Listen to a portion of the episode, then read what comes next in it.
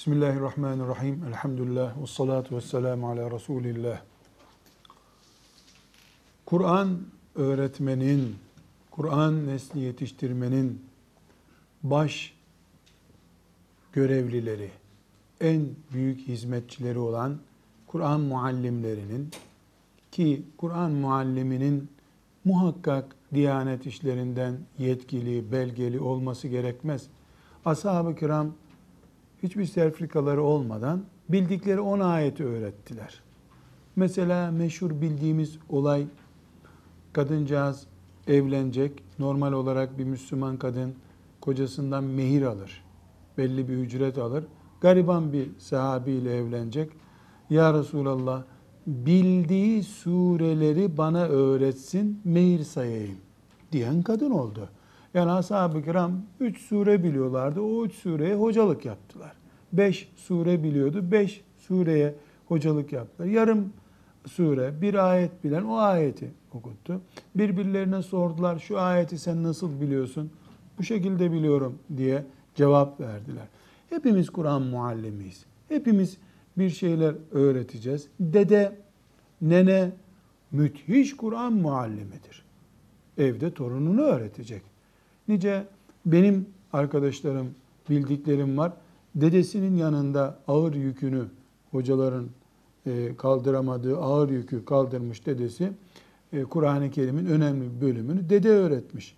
Pek çok kadın nenesinden öğrenmiştir, anneannesinden öğrenmiştir. Bunlar mümkün şeylerdir, daha bereketli şeylerdir. Fakat prensip olarak aile içinde hocalık, matematik öğretirken de Kur'an öğretirken de başarılı bir hocalık değildir. Bunu tavsiye etmeyiz. Bilhassa şimdiki çocukların büyük gibi konuştukları, büyük gibi olmak istedikleri bir aile anlayışı zamanında yaşıyoruz. Anneler, babalar e, çocuğa Kur'an öğreteceğim diye bizzat kendisi hocalık yapma yöntemini denememelerini tavsiye ederiz. Çok olağanüstü sıkışıklık, imkansızlık gibi bir durum ya da hiç öğretecek kimsenin bulunmadığı zor şartlarda Avrupa'da mesela veya işte uzak doğuda bir yerde gurbette bulunan Müslüman hariç anne babaya hocalık denemesini tavsiye etmeyiz. Çünkü annelik babalığın e, hocalığın dışında gereken, Kur'an öğretmenin dışında gereken çok büyük sorumlulukları var. Yani elindeki kredisini, çocuğun karşısındaki gücünü, pilini Kur'an öğretirken e, tüketirsen, e, ondan sonra çocuğa ahlak vereceğin zaman, onun evliliğiyle ilgili şeyleri yönlendireceğin zaman pilin bitmiş bir baba, pilin bitmiş bir anne olmamak gerekir. Tavsiye etmeyiz. Ama e, dedeler, neneler, anneler, babalar esasen bu yükü alabilirler. Ailede özel şartlar müsaitse. Fakat bu özel denemelerde bir e, başarısızlık, çocukta soğukluk, bıkkınlık işaretleri görülür görülmez e, bu e, yönden muhakkak vazgeçmemiz gerekir. Şimdi çok önemli bir hususu zikretme ihtiyacı hissediyorum. Biraz önce dedik ki melekler bizi izliyorlar. Hangi suredeydi hafız? Kaf suresinde hocam. Kaf. Kavlin illa ledeyhi rakibun atid. Hangi sözü konuşuyorsan konuş, yanında bir gözetleyici var, melek var, muhakkak kaydediyor. E hoca, oğlum de bakayım elhamdülillahi rabbil alemin de yavrum diyor çocuk. Melek bunu izliyor mu? İzliyor. Hoca çocuğa hocanın değil sokaktaki bir insanın ağzından bile çıkmayacak bir söz söylediği zaman melek onu görmüyor mu? Kaydetmiyor mu? Hocalık cihattır. Gazadır. Çok çetindir. Sevabı büyük. Ümmetin yükünü taşıyorsun. Kur'an gibi şerefli bir e, emaneti taşıyorsun. Hocalık çetindir, bıktırıcıdır.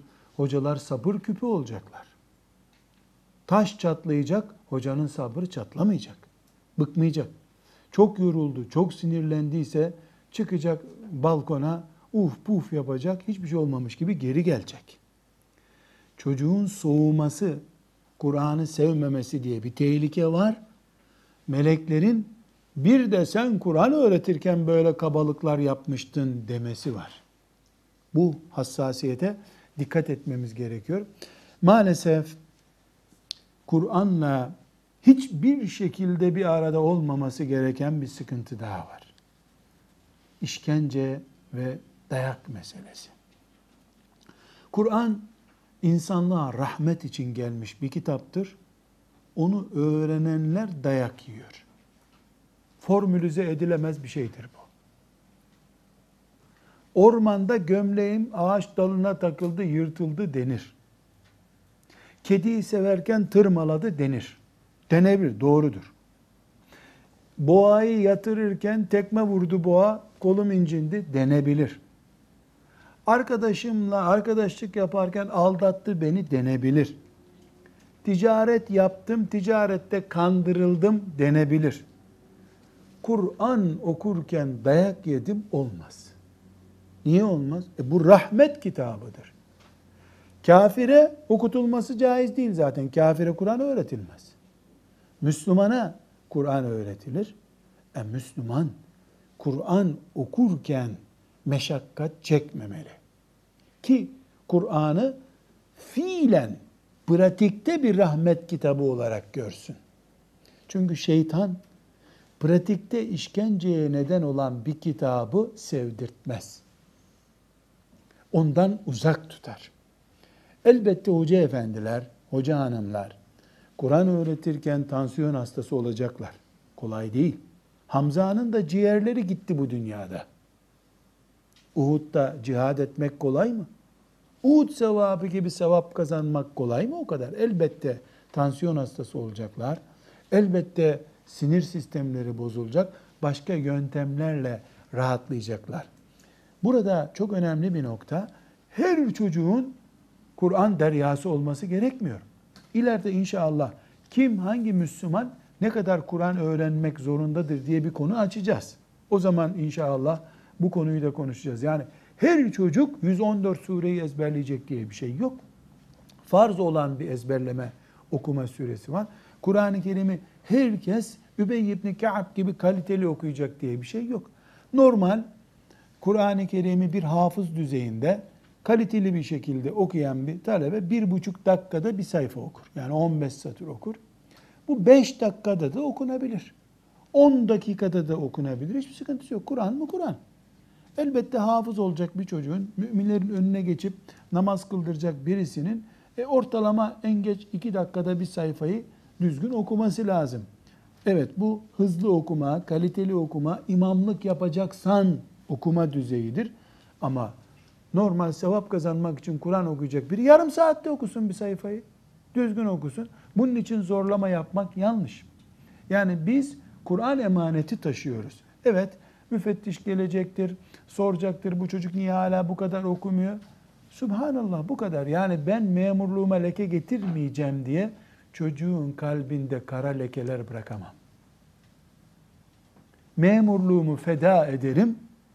O ayki, o seneki maaşımı da atar giderim. Ama bir çocuğun 50 sene beni kötü, benim yüzümden de Kur'an'ı sevimsiz hatırlamasını istemem. Tercih meselesi bu.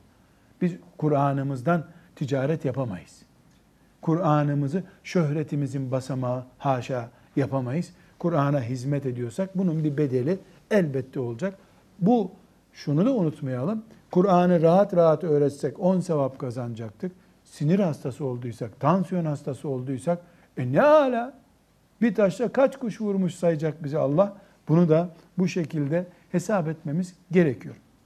Bir önemli husus da Kur'an hocalarının ama hoca kelimesini özellikle Diyanet işlerine bağlı hoca olarak anlamıyorum. Kim bir yerde Kur'an öğretiyorsa, elif cüzünden okumasına kadar Kur'an hocalarının Kur'an öğretmekten ücret almaları meselesidir. Caiz midir, değil midir? Bunu da konuşmamız lazım. Şimdi keşke ashab-ı kiram gibi Kur'an'ı Allah bana öğretti, benim de zekatım olsun, ben de çocuğa öğreteyim diyebilme imkanımız olsa bu nur üstüne nurdur. Eh ne muhteşem bir şey be. Ne muhteşem bir şey. Allah bana Kur'an öğretti, ben de bunun zekatı olarak bin kişiye öğrettim. Ama İnsanız, yiyeceğiz, içeceğiz, çocuk geçindireceğiz, ailemiz olacak. Kur'an öğretmenliğinden dolayı maaş almak caizdir. Bu konuda Kur'an öğretmekten dolayı maaş almak haramdır diyen fakih yoktur. Şu kadar ki hiç Müslümanın bulunmadığı bir yerde bir kişi sadece mesela işte Çin'de Müslümanın olmadığı bir yerde bir kişi Kur'an okumayı biliyor. Ona da birisi gelip diyor ki bana da Kur'an öğret diyor. Ücretsiz öğretmem diyemez. Çünkü o zaman onun Kur'an öğretmesi farz ayın olmuştur. Neden? Çünkü Kur'an-ı Kerim bir kişi biliyorsa, başka kimse bilmiyorsa o farz ayın oldu. O, o öğretecek. Bu olağanüstü, nadir, istisnai bir durum. Bunun dışında Kur'an öğretme kabiliyeti olan birisi bundan ücret alabilir. Peki Kur'an'dan servet kurabilir, büyük zengin olabilir mi? Bu da iman meselesi, aşk meselesi, avans meselesi bu. Bütün ücretini dünyada alırsan ahirette ne bulacaksın? Biraz da ahirete bırakmak lazım. Ama e, bir memur, e, iyi halde bir işçi, bir müdür hangi düzeyde maaş alıyorsa Kur'an öğreten birisi o düzeyde maaş alabilir. Bir Kur'an medresesini idare eden bir müdür, bir yurt müdürü, Kur'an talebelerini eğiten bir yurt müdürü o düzeyde maaş alabilir. Ananın, anasının sütü gibi helaldir. Herhangi bir şekilde haram değildir. Ama maaş almanın helal olması başka, maaş için çalışmak başka. Maaşı helaldir ama Allah için çalışmalı. Allah için çalışmalı.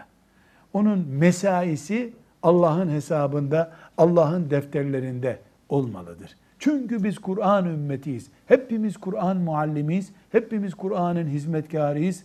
Kur'an mücahitleri hepimizin önünde önderlerimizlerdir, önderimizdirler. Ve sallallahu ve sellem ala seyyidina Muhammed ve ala alihi ve sahbihi ecma'in. Velhamdülillahi Rabbil alemin.